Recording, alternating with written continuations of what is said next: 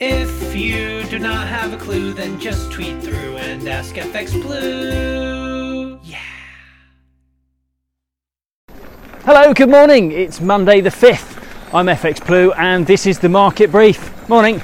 Um, the result will be announced at lunchtime and the Tory party will have a new leader. Uh, there'll be little time for celebration though, with inflation over 10% and forecasts uh, for it to reach over 20% as the energy crisis worsens. Um, whoever gets to move into number 10 will be expected to announce a package of support measures for the cost of living crisis pretty soon after taking office. Uh, but meanwhile, Boris ends his tenure with a typically optimistic view. Well, some say optimistic, some say out of touch. Uh, but despite all the ridicule he received online for his suggestion that a new kettle could make all the difference to the crisis, he leaves with his chin up. Uh, so, plenty of question marks remain over the UK leadership and indeed the state of the economy. Um, and sterling struggled in the market last week.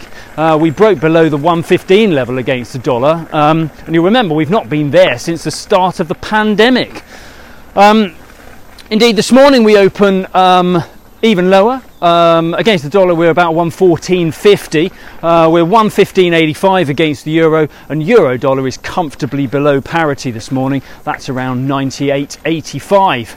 Um, now, despite an initial pullback, some of the dollar strength will be down to uh, non farm payrolls on Friday. Despite a lower reading from July, 315,000 new jobs were created in August, which was a little over forecast. Um, but it gave the market um, cause for thought since the Fed is going to press ahead with a rate hike this month. And while it was unlikely to ever be swayed by a single data set, sentiment and expectation now suggest that 75 basis points is more likely what we'll see when the Fed meet next. And that has indeed helped the dollar higher again. Uh, we had a company offsite on Friday, so there's no whizzy little graphic uh, to, to uh, share the results on Friday. But congratulations still go to first time player Carl Fawcett. Well done, Carl. Uh, we have seen beginner's luck before, though, buddy, so you'll have to come back again next month and see if you can be the first to claim the top spot two months in a row. Um, ahead of that, we've got PMI data activity due out tomorrow.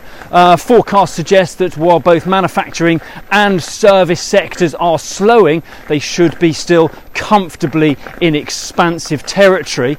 Um, that could help the dollar index kick on further from the highs of last week, uh, which I think registered at 110.02 certainly above the 110 mark. Anyway, that's it from me this morning. Have a great day. Join me again tomorrow. If you do not have a clue, then just tweet through and ask FX Blue.